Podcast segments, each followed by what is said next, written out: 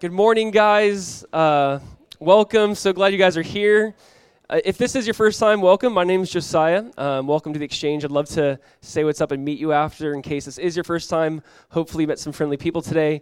Uh, we are taking the year to go through the Gospel of Mark, and we're not in a rush. We're taking our time, but we're in Mark chapter 6. So if you would, turn to Mark chapter 6. We'll be in verse 30. If you need a Bible, raise your hand.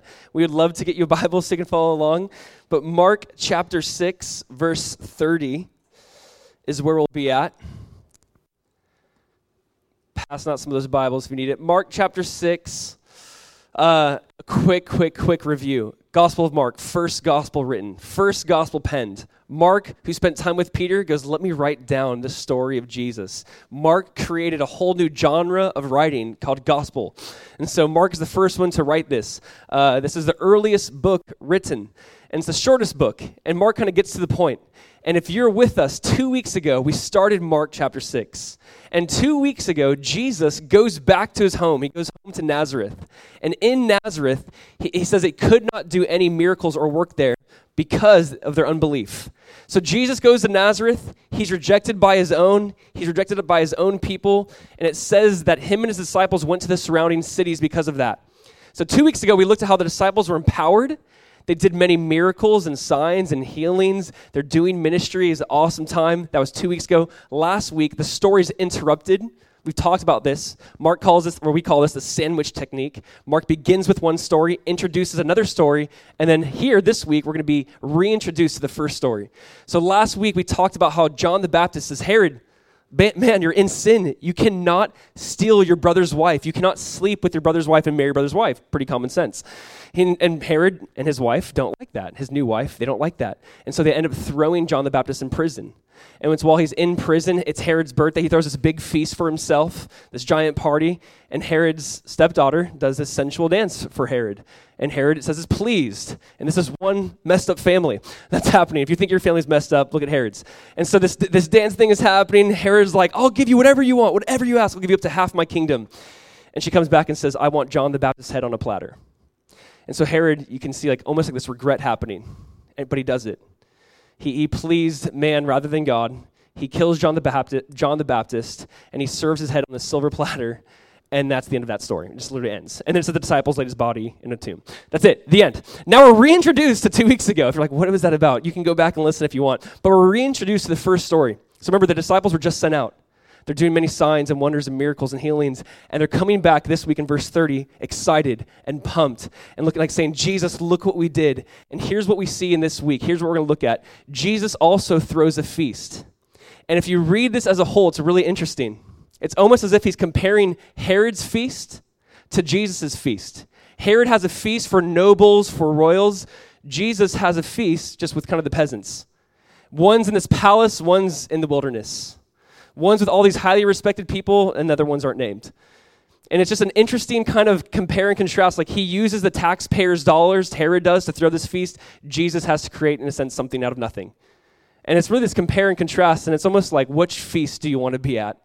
Do you want to be with royalty? Do you want to be with the nobles, or do you want to be at Jesus' feast? And it's interesting. So, this is actually the text. I've been really looking forward to this text. This is the text where Jesus feeds the 5,000. Now, if you grew up in church at all, this has always been like a cute Sunday school story where like Jesus throws a picnic, and it's not that. All right, let me just kind of explain. Uh, this is more of like a radical revolution that's happening. Understand at this point in time, they're going, that King Herod who uses our money to throw feasts, we don't like him. This guy who feeds us, we love him. And at this point in time, they want Jesus to be king. They're ready to start a revolution against Herod, against Rome. They actually want to use Jesus for their own advantage, for their own gain. It's actually it's told, this story is actually told in John chapter 6, and I'll just read this verse to you. In John 6, verse 15, Jesus perceived that they were about to come and take him by force to make him king. Like they're ready for revolution. At this point in time, in Mark chapter 6, verse 30, they are ready for a revolution. They want to come and take Jesus by force and make him king. And here's what we see Jesus, at this point in time, didn't want to be king, he wanted to be their shepherd. And, and I love this because Jesus will come back as the King of Kings. We will see Jesus as the King of Kings, but we see him as a shepherd who takes care of his sheep. And John is really kind of pulling and drawing from all this Old Testament language of a shepherd and sheep. And we're going to look at this, I guess, text from that lens. So that the title simply today is The Good Shepherd, because that's how we're introduced to Jesus as the Good Shepherd. There's terminology, there's language being used, and you'll see it as we read it, that he's introducing Jesus not just as this king in contrast to Herod, but actually his heart is more of a heart of a shepherd. Not to rule tyrannically like Herod, but to come and to serve, to come and to guide, to come and to love, to come and to feed.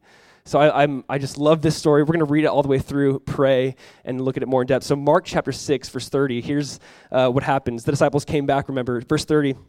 Then the apostles gathered to Jesus, and they told him all things, both what they had done and what they had taught. And Jesus said to them, Come aside by yourselves to, to a deserted place and rest for a while. It's like almost like he didn't acknowledge it. For there were many coming and going, and they did not even have time to eat. That, that always bugs me. Verse 32 So they departed to a deserted place in the boat by themselves, but the multitude saw them departing, and many knew him and ran there on foot from all the cities. They arrived before them and came together to him. And Jesus, when he came out, he saw a great multitude and was moved with compassion for them because they were like sheep not having a shepherd. So, he began to teach them many things. And when the day was now far spent, his disciples came to him and they said, This is a deserted place, and already the hour is late. Send them away, that they may go into the surrounding country and villages and buy themselves bread, for, for they have nothing to eat. But Jesus answered and said to them, You give them something to eat. And they said to him, Shall we go and buy 200 denarii worth of bread and, and give them something to eat? But he said to them, How many loaves do you have? Go and see. And when they found out, they said, Five and two fish. We have five loaves and two fish. Verse 39 Then he commanded them to make them all sit down in groups on the green grass. So they sat down in ranks in hundreds and in fifties. And when he had taken the five loaves and the two fish, he looked up to heaven, blessed, and broke the loaves, and gave them to his disciples to set before them. And, and the two fish he divided among them all. So they all ate and were filled. And they took up the twelve baskets full of fragments and of fish. Now, those who had eaten the loaves were about 5,000 men. Let's pray. Lord, we thank you for this, um, this story that is more than a story. God, we thank you for what this reveals to us about you and your heart. And God, how you do care about our spiritual state and our physical state. And we just thank you, Jesus. I ask that you just speak to our hearts. I know that myself and many people can be almost cynical when it comes to miracles, God, but we just do see and recognize that this is not a violation of the laws, but this is a restoration. And so, God, we just thank you that you've come to restore and make all things new. We come, we thank you, God, that you, you came just to put things back in order. And so we ask that you just speak to our hearts and, and just speak to us this morning in your name. Amen. It's been said, and maybe you'd agree, um, that the, I think it's, it's said different ways, but the best way to a man's heart is through what? His stomach. Now, I don't know if you agree with that, but I agree with that. Uh, the best way to my heart is through my stomach. I love food. I'm a foodie. I don't know if you love food. Um, I also, on the counter side of that, I get very hangry. I get hungry, angry. I don't know if you guys get hangry. Any hangry people in this room? Like, it's bad. I have to repent of my hangriness a lot because um, I love food. And I think the disciples love food. And, and food is more than just satisfying mere hunger. Can we just be honest? It's not like I'm hungry, let me just put anything in my mouth. Like, no. Food is not that anymore. Food is an experience. And food is more than an experience. I did a wedding yesterday in, in Jacksonville, and this, ceremony was beautiful. Like outside, it was gorgeous and it was beautiful, and it started at six. It started at six p.m. And so when they're done, and it's like pictures, and it's like eight o'clock. Like everybody was ready for food. It's kind of like, oh, we're, we're so happy, but let's get to the food. Like, right? Like, food is the centerpiece of every kind of great experience. Like, the focus of any great time or any great experience is food. Like, that really is like the focal point. We gather around food. Like, my best memories growing up are around food. Like when I think about, like my mom's like, do you remember going to that person's house? I'm like, no. She's like, the meatball house. I'm like, Meat, meatball house? Yeah, just say meatballs. Like, you know what I mean? Like, you kind of know, like, food is now associated with locations and experiences and smells. Like, I have to smell something that takes me back. It's like when I'm three years old. I don't know why. Just the movie Ratatouille came to my mind. If you ever saw Ratatouille, where like he takes that little bite of Ratatouille, I think, uh, and he goes back to being a child. Anyway, sorry, that came to my mind. But it's true. Like, food just takes you back and food kind of creates this fun experience and you bond together and first dates are usually around food i mean a lot happens over meal and i don't know if you've ever had a meal with someone and you're eating and talking and laughing and having fun and you've literally during that meal see, see their life being changed I don't know if you've ever been a part of something like that. We used to have, you know, first priority in schools, and you're kind of eating food and sharing the gospel, and you're, in a sense, you're seeing people's lives changed over a meal. And this happens. This happens still. It's fun to be. I had a great conversation last night with someone at the table just about life and death and heaven and hell over a meal. Like we're eating food, talking about death. It's so weird, but it's great. And there's just so many life changing things that can happen over a meal. And Jesus changes lives over meals. I mean, this is what he does. Whether it's in small groups, like going to someone's home, or this group of 5,000 men, it's believed maybe 10 to 20,000 people. 5,000 men, you think about the women, you think about the children, 10 to 20,000 people being fed, they're all filled. Lives are changed over meals. And here's what I love about this this is the only miracle that's recorded in all four Gospels, the only one besides the resurrection. Do, you, do we get that?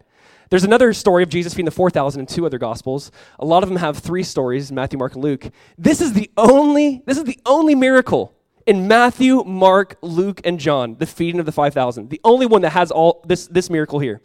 That means Matthew, Mark, Luke, and John were foodies. Like they loved food, they cared about food. This was a pivotal point in Jesus' ministry. When you read John 6, the next day they want to make him king, and Jesus speaks to them about heaven and, and I'm the bread of life. Like this was a big point in Jesus' ministry here in Mark chapter 6.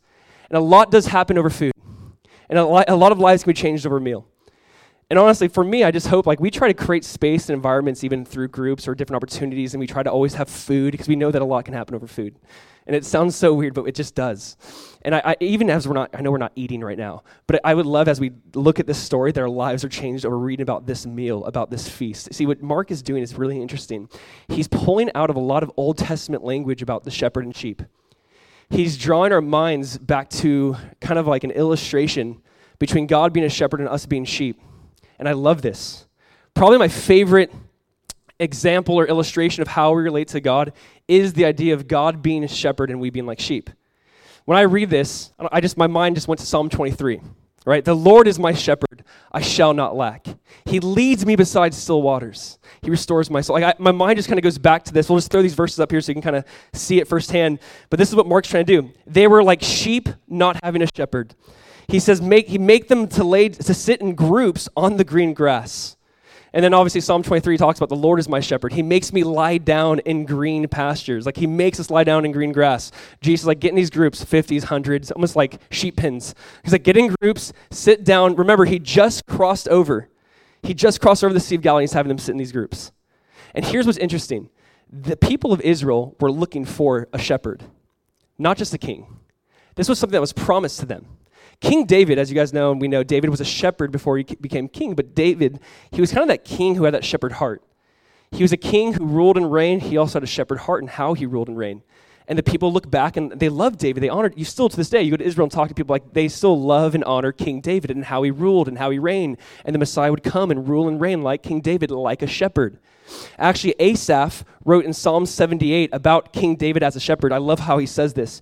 He says, With upright heart, he shepherded them, the people, and he guided them with his skillful hand.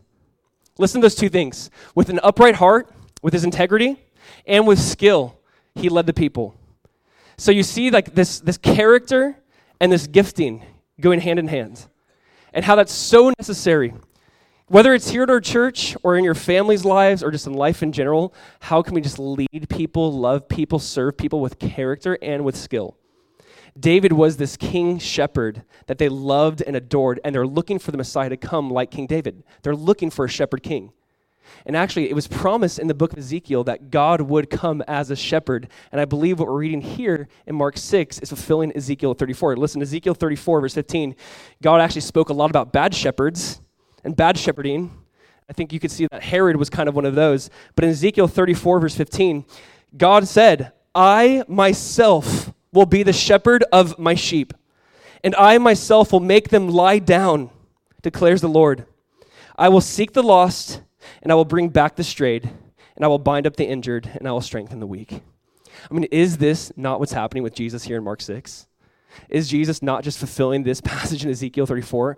I will come and I will shepherd and I will make them lie down. And we see this happening here before us. The shepherd king that they've been looking for is here in the person of Jesus. He looks at them and he sees them as sheep without a shepherd. And so today, just we're going to look through this a little bit more. But as we kind of walk through this text a little bit, we see main characteristics of a shepherd. We see these characteristics of Jesus. Here's the three and how we're going to break it up. But we see a shepherd who guides, a shepherd who guides, a shepherd who cares, and a shepherd who provides. All right. As we look at Jesus, the good shepherd, and his heart and how he led, we're going to see a shepherd who guides, a shepherd who cares, and a shepherd who provides. All right, let's look at a shepherd who guides in verse 30. Verse 30 again, just read this with me. It's interesting. Uh, th- then the apostles, it says, verse 30, they gathered to Jesus and told him all things, both what they had done and what they had taught. And Jesus said to them, Come aside by yourselves to a deserted place and rest a while. For there were many coming and going, and they did not even have time to eat. So they departed to a deserted place in the boat by themselves. All right. I want us to understand what's happening. They're, the disciples have never really been sent out until Mark 6. We see them finally being sent out. They're being used by God. They're doing ministry. They're doing all these things. They come back to Jesus. Luke chapter 10 also records the same story, and they come back just filled with joy by how God used them. And they're sharing the things they've done, they're sharing the things they taught, and Jesus immediately kind of just goes, Let's go rest. And I love this about our Lord. Now, let me just say this too. I see here with Jesus in verse 30 and 31, I see him care more about how they're doing than even what they did for him. And I see with our God that He cares more about how we're doing than what we're doing for Him. That He just kind of goes, It's, it's great. It's great. You served me and all these things, but let's go rest. You need some rest. And if I could just remind us, because I know that sometimes there can almost be like this obligation of like, do, do, do, work, work, work. And Jesus is like, Well, how are you? Let's, let's go rest. Let's go take a little break for a little bit. Let's go be alone. Let's go be in a deserted place. You know, what I see Jesus doing is teaching young believers how to rest and how to be alone. And guys, if we live in a generation that just fears being alone, it is our generation. Like, we cannot be alone. We are so bad at being alone. Even when we're alone, we're like on a device that takes us to people because we love people. Like, we have to always be around people and things and like life. And like, it's funny, I was talking to someone one time, like, what'd you do last night? I was like, I was just reading. I got to read last night and kind of be alone. They're like, why? What's wrong? I'm like, nothing. I was like, I'm a human. I need to get refreshed. I don't know. Like, I need to read, right? Like, we must assume now if you're alone or you need to be quiet and you're, you're not answering your phone, why aren't you answering your phone? You need to answer your phone. I have immediate access to you 24 7. You need to answer your phone. It's like we live in such a weird time period and we have FOMO, right? We have fear of missing out. So it's like, well, what's happening? I know people, people are probably meeting. I need to be with people. People are meeting, meeting people. Like, it's weird. We have like this weird desire to always be around something that's happening. And Jesus is like, hey, you just, you just did a lot of ministry. Let's rest. And I see a God who teaches us to rest. And I love that it says he makes them lie down in green pastures. The Psalm 23 says he makes them like you need a rest.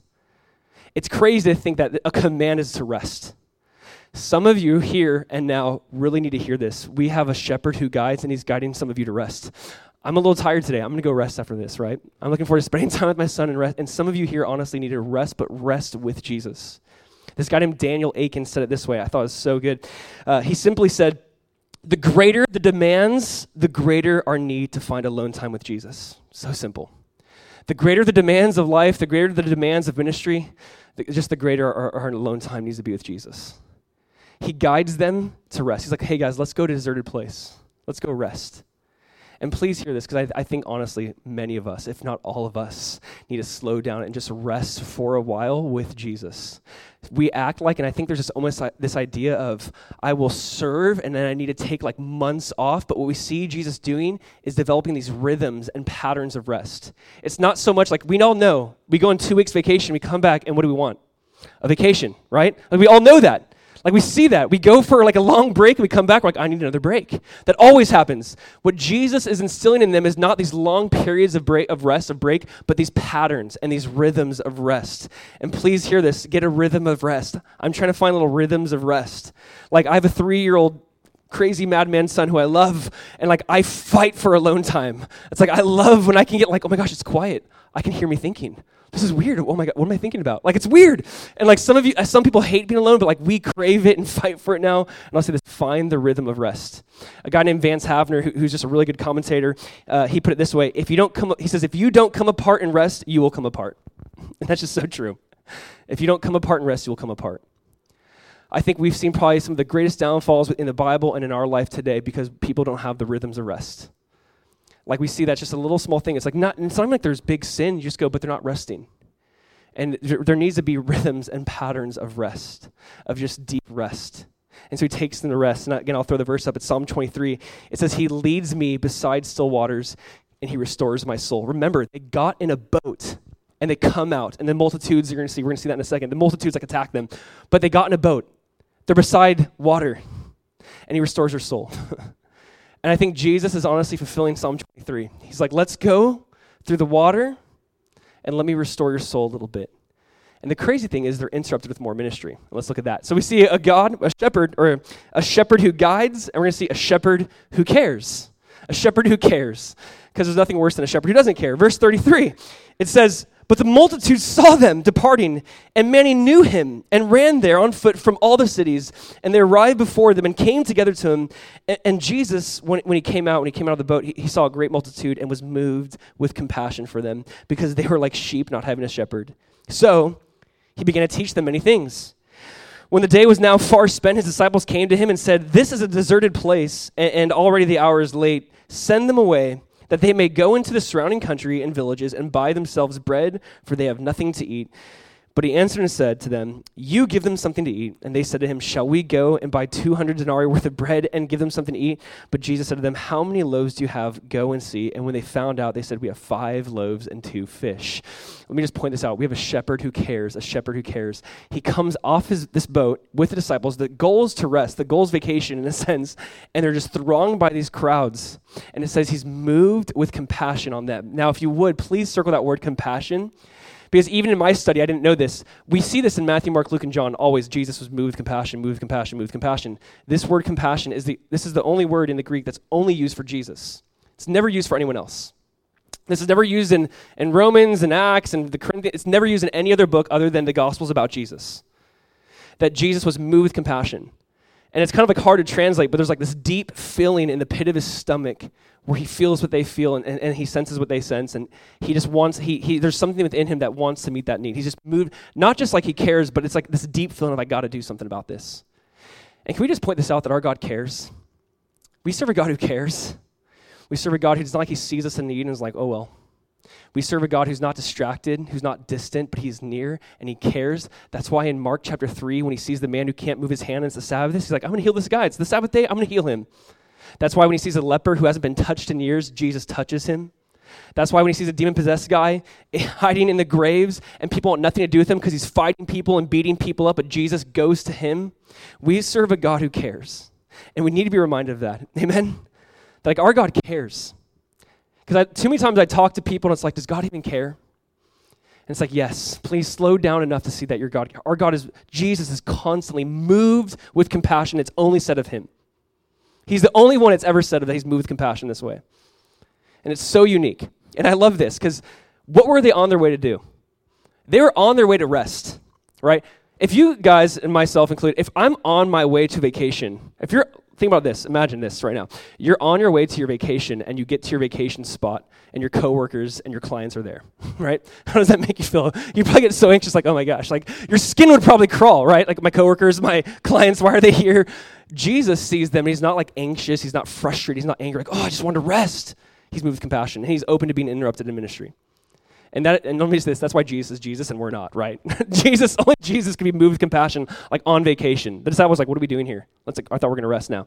But Jesus moved with compassion. And why? Why was he moved with compassion? What does it say? What was the key thing? Why was he moved with compassion? Did you catch that? We said it earlier. Because he saw them as sheep without a shepherd. Jesus was so moved with compassion because think about this. They're going where he, he's leading. Think about a shepherd. A shepherd leads the sheep, but also sheep follow the shepherd. He's leading the disciples. The crowd's like, he's there, follow him. And like he's going around the boat and they're like running around the lake. Must have looked hilarious, like, like 5,000 men running like to go find him. Like so the, the, he's leading certain people. Other sheep are just following him and he sees them as sheep without a shepherd. And, and here's what that means. Guys, the Bible does constantly use this language that you and I are like sheep and God is our shepherd. The Bible says in the book of Isaiah, all we like sheep have gone astray. Everyone has turned their own way. That all of us are sheepish. And what it really is implying is that we are not self sufficient. That we, are, that we are endangered in a sense, that we need someone to look after us, to care for us, that we cannot take care of ourselves. It really puts us in a vulnerable spot, this idea. It's saying you are completely helpless and vulnerable. And it is so fun. I wish I had, I read some articles just about sheep because it is fun. But sheep are hilarious. Like they'll graze and graze and graze until they're like the edge of a cliff and keep grazing and then fall off the cliff. And then they'll like keep other sheep will graze in the same spot and fall off the cliff. And like there, there's been times where like 20 plus sheep are just found dead in one spot because they graze until they, they just graze until they fall off and die. Sheep are helpless. That's the idea. Sheep need a shepherd. And Jesus sees them and he's moved with compassion. And what does he do? And I want us to see this. It says, So he began to taught them. And that is so interesting to me. He sees this group of people and he's like, Let me, te- let me teach you, let me talk to you. And here's what I see first and foremost Jesus meets our spiritual needs. Jesus recognized at this point in time the most necessary thing and the most needed thing for them was meet a spiritual need, and it was they need to be taught and instructed and corrected and guided. So he teaches them, and he meets our spiritual needs.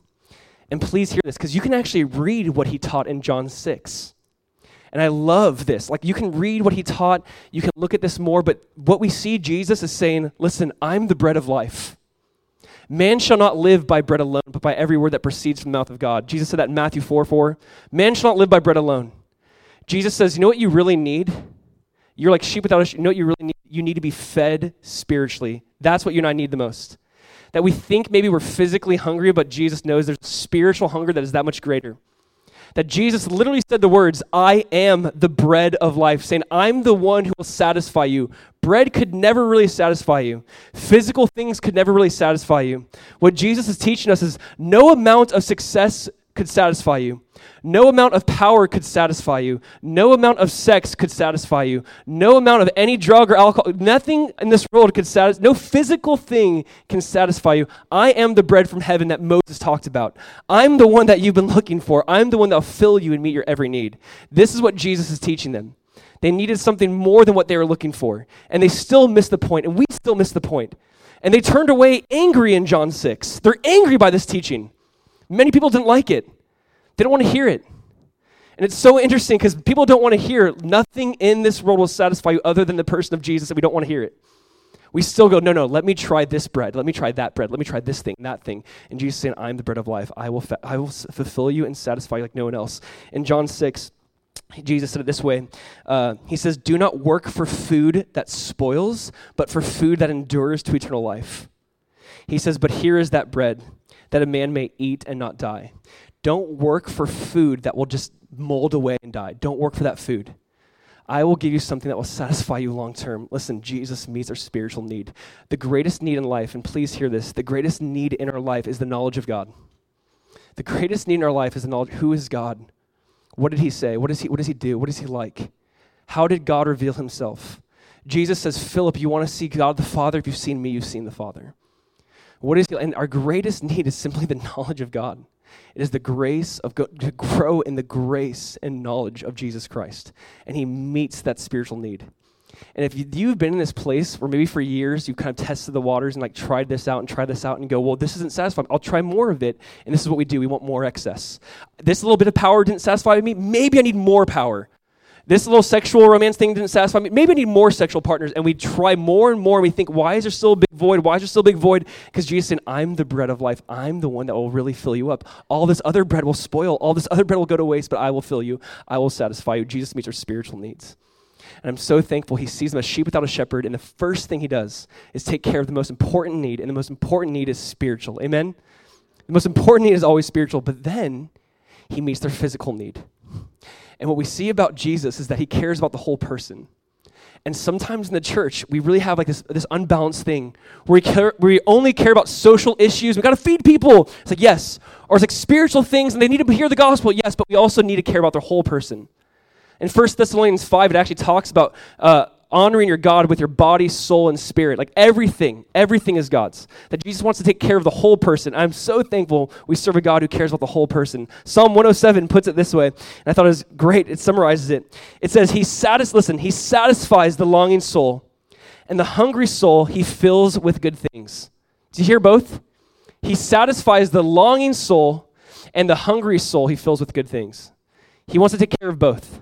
And so the disciples, they see this crowd, the multitude. In verse 35, it says it this way it says, They said this, and I quote, this is the disciples, and listen to them. They go, This is a deserted place, and, the, the, and already the hour is late. Send them away that they may go into the surrounding country and villages and buy themselves bread, for they have nothing to eat. I love this, by the way. This is a deserted place. I circled deserted because they're telling Jesus where they are. Jesus, in verse 31, says, Let us go to a deserted place. I love that they need to remind Jesus of what he already told them. Like they need to remind Jesus of where he brought them. Do you ever try to remind Jesus of where he brought you? Like, Jesus, this is hard. He's like, I know. I brought you there, right? Like, we like to remind Jesus of certain, Jesus, this is deserted. He's like, oh my gosh, thank you guys. It's so helpful. I didn't know it was deserted. Like, no, he brought them there. He knows where they're at. And they're giving him advice. Send them away. Their advice, it's like, hey, let them either go away or, or and they're, or they're really sarcastic here. 200 denarii is not going to feed everyone. 200, that was basically nine months of wages. It's like nine months of wages aren't going to be able to satisfy. We need that much, Jesus. And they're like sarcastic and they're rude. And here's what I see, and here, here's what we see in this. They go, This is impossible, right? Is this not their attitude? This is impossible. And Jesus is like, Exactly. And, and here's what I see in ministry. So often there's these times where you go, This is impossible. This is impossible. We cannot do this. And Jesus is like, Finally, you get it. So I think the sooner we understand that what we're trying to do is impossible, I think the sooner we can be used. The sooner we get to this place where we realize, like, I don't have the resources, I don't have the qualification, I we don't send them, we someone else, someone else, someone else. And Jesus is like, first of all, you, I love that you find them something to eat. But when we have to get to this place, all of us, where we realize our resources will be limited, we will be limited. There's still areas we need to grow in and, and mature in, and there will always be this like less and that's finally when we realize our greatest need is not resources or the supplies, but it's Jesus who is the supplier. That is the greatest need. The greatest need is not the supplies from Jesus, but it's the supplier. And they're going to learn this. They're going to learn this in in a sense. They're being rude and sarcastic to Jesus, and they're going to realize what they needed all along was simply Him. I, one author, uh, this book is called Ministry in the Image of God, and he said he said this. It's really well. He says, "If you listen, if you rely on trainings, you accomplish what training can do." If you rely on skills and hard work, you obtain the results that skills and hard work can do. When you rely on committees, you get what committees can do, but when you rely on God, you get what God can do. See, this is what they're learning. They're going, oh my gosh, we, we can't rely on our, our smartness. we can't rely on our you know, creativity. We're going to have to rely on God in a whole new way. You say they felt like they weren't sufficient for the work in front of them. And this is so important for ministry. You know, when you talk to people who go, I don't feel like I'm sufficient for the work that Jesus called me to, you go, finally, you're ready. Let's go. It's people who are like, I can do this. I'm a great speaker. I'm great at this. I'm pretty good. You're, you're not ready. it's when you realize your lack and realize that you are insufficient and that God is sufficient. That's what we see happening here. There's, even though they're being sarcastic and there's this like negative, rude tone to it, they're far, starting to see, yes, you can't do, but he can. And this is what they're learning. You know, Paul said it this way in 2 Corinthians chapter 2. Listen, Paul says, We are the aroma of Christ. And that is like humbling. We are the aroma of Christ to God among those who are being saved and among those who are perishing. To one, a fragrance from death to death, to the other, a fragrance from life to life. Who is sufficient for these things? He's like, Not me. Understand that all of us here are some sort of aroma. Either he's like, you smell like a dead skunk, or you smell like a beautiful flower. You're either the fragrance of death, or you're the fragrance of life. And he's like, Who, who's sufficient? It's hard. It's, it's almost intimidating to think that we are a fragrance of Christ. That when, when people are around us, they're getting like a whiff of Christ. And either it's like a bad whiff or it's a good whiff. And it's like, who's sufficient?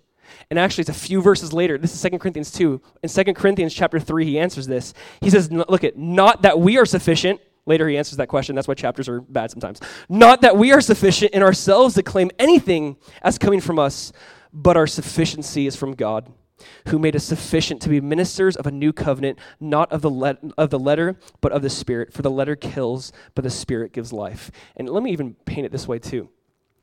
Who's sufficient? It's really hard when we're talking to a Christian and we're saying, hey, kill sin in your life. Like the sin is going to kill you or you kill your sin. Like the sin is slowly killing you. It's owning you. You're, you're a slave to this sin in your life. You, you don't have control over this, this that has control over you. And it's really hard to look someone in the eyes and say, stop sinning. And you're like, okay, h- how? I don't know, just stop it. right? Like, it's really, it's hard. Like, when you talk to me, like, stop it. Like, just stop. And they're like, I can't. Like, it's really hard. But here's the point he's saying. He goes, no, no, but God is sufficient. The letter of the law kills, but the Spirit gives life. The Spirit can have someone stop sinning. The Spirit can say, I'm going to rule you, I'm going to master you, you're not going to be a slave to this anymore. See, I, we can't do, I can't do it, right? We can't. There, there's a sense of this where we are helpless like the disciples. You go, well, what's the answer? The supplier. What's the answer? Jesus. The answer is us praying and saying, God, we have to look up to heaven and say, You do this. Only you can do this. I can't help this person get out of this, this addictive behavior, this addictive attitude. I can't look in the eyes anymore and say, Stop sinning. The letter of the law kills, but the Spirit gives life. And it's like sometimes at this point now, I've had to come to this conclusion where I really just let go and I pray and say, God, let it be your Spirit that gives them victory over the sin. Because I, I can't say, there's nothing I can say that can be like, Oh, now I got it. I've unlocked this you know, secret thing to stop sinning. It has to be a work of the Spirit. And, and we see this, the, the disciples, they go, we can't do this. Guys, ministry is so overwhelming. It is so overwhelming. I do feel like often like, uh, I got, I got uh, five loaves and two fish. like I feel like that. They come just like go, go find something. Like, oh, we got five and two. Like I just that he's like, okay. And I feel like it's so often there, there is that. And I wonder, what if they had more? What if they had? I love how Jesus is using and involving them, though. Do we not see that Jesus? What do you have?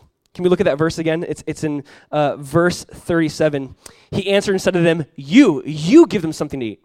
You, you do it. It's almost like a, a funny joke to them. Because if I'm there and she's like, You do it, I'm like, Ha. Right? Like, what do you say? Like, he's like, Go find what you can and give them something to eat. And, and I, I see this. I see that God involves us in his work. God wants to involve the disciples in his work, what he's doing. And I don't always get this, but our God will involve us in his work. And it's something that we can't do. It is something where we have to look, we go back to him and say, well, this is all I got. And he goes, okay. But there, there's some sort of like mutual, just give me the most, give me everything you got, but I'll also do it.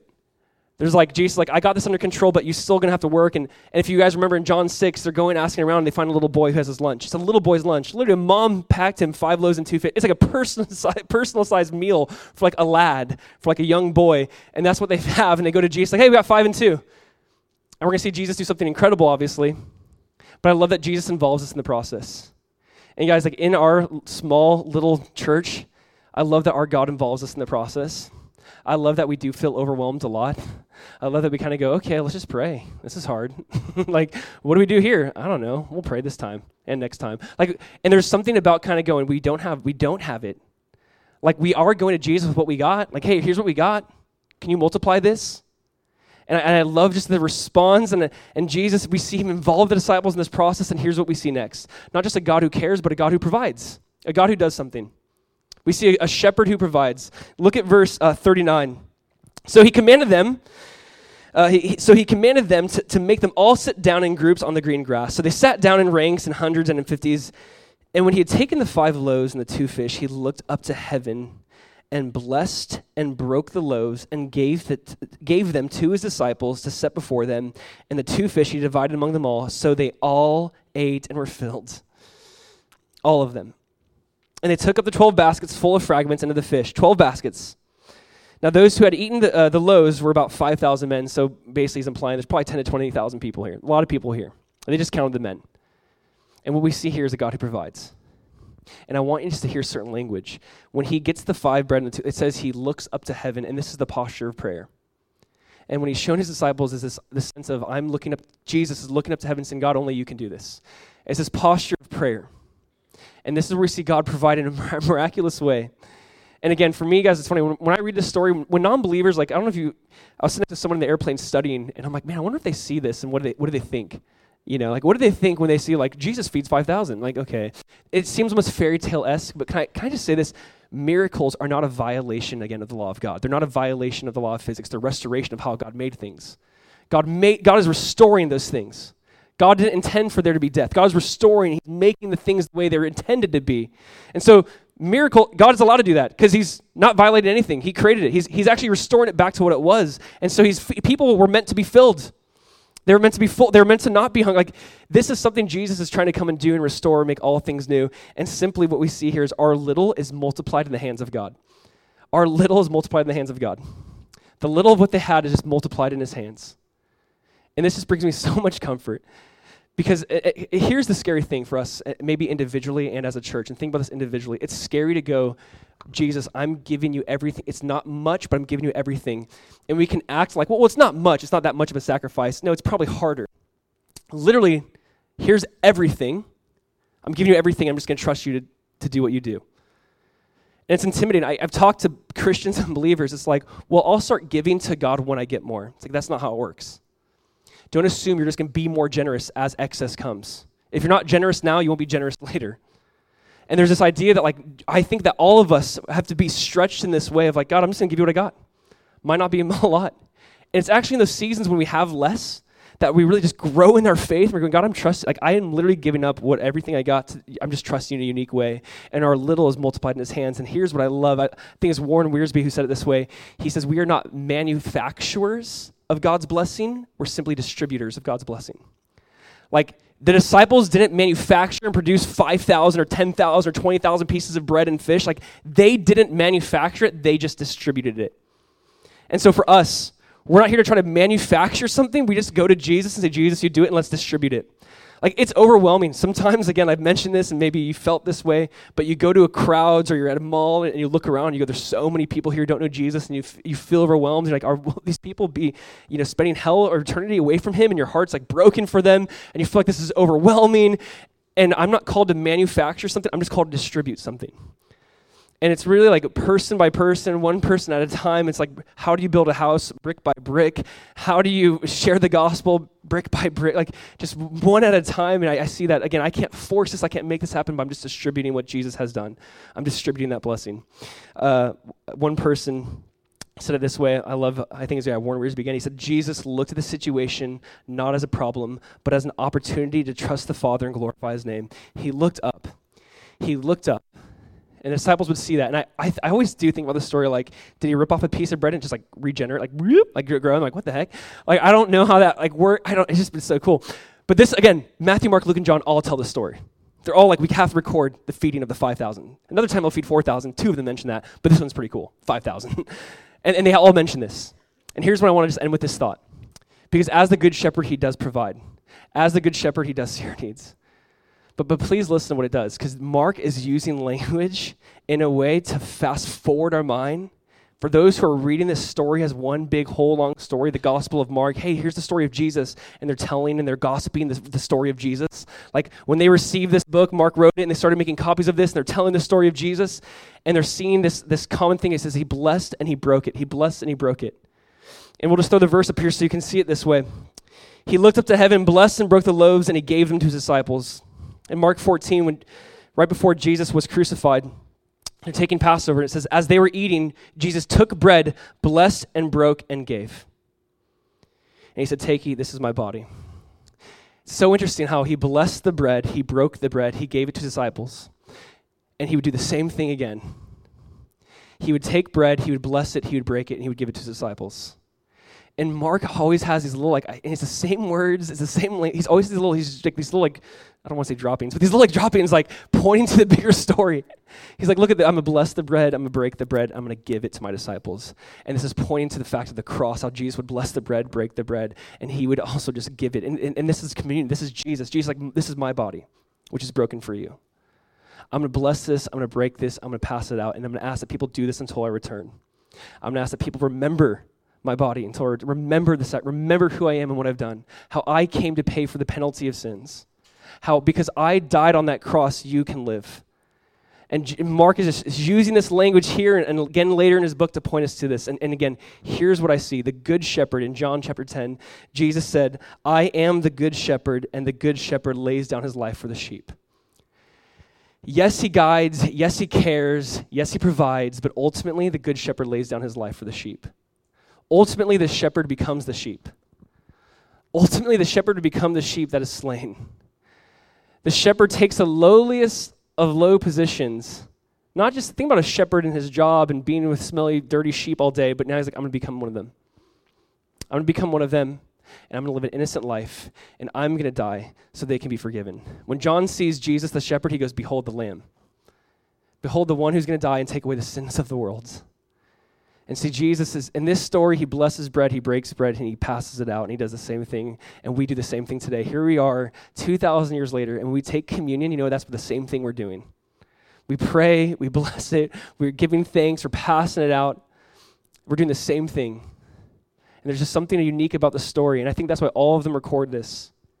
Because this, this breaking of bread, this feeding of 5,000, it's like, you know what? Jesus is going to feed a lot more than 5,000 this bread would be passed on and on and on. And how, did, how many people have partaken of this bread, of the greater bread, of the bread that represents Christ, the one who laid down his life for us? Now I regret not having communion right now. Uh, but isn't that a wonderful story? I just love that. Jesus like sh- repeat, repeat, repeat over and over again. Bless it, break it, give it. Bless it, break it, give it. And this speaks of me and his body. Listen, Jesus will satisfy us like anything else. No amount of power, of wealth, of authority, of sex, of drug, no amount of any of those things will ever fill us. What we need is the bread of life. Jesus, who taught him, Let me give you something greater, and that's me. And this is what Jesus still offers us, us today. Amen? Guys, I just want to pray and I want to worship. I want to thank Jesus for being that bread. I want to thank Jesus for being the one who satisfies us. And uh, let's just, just pray now. Jesus, we thank you. We are amazed, God, by how much you do with our little. God, I'm absolutely amazed. It really makes no sense to me. the things that we put in your hands and what you've done makes no sense to me. God, you are, you are so good. You are, you are that, that good shepherd. And God, we shall not lack. And forgive me, God, forgive me so often for, for having fear or thinking I will lack. God, for all of us, remove that fear that we have a good shepherd. God, who gave his life, how much more will he give us those things that we need? So, God, we ask that we could take comfort that you are a compassionate God who sees our need, who meets our need. And Jesus, we ask that we would be just faithful, faithful to bring to you what we have, faithful to look to you and trust you to do more than what we ever could. And we just pray and ask these things, Jesus, in your wonderful name. Amen.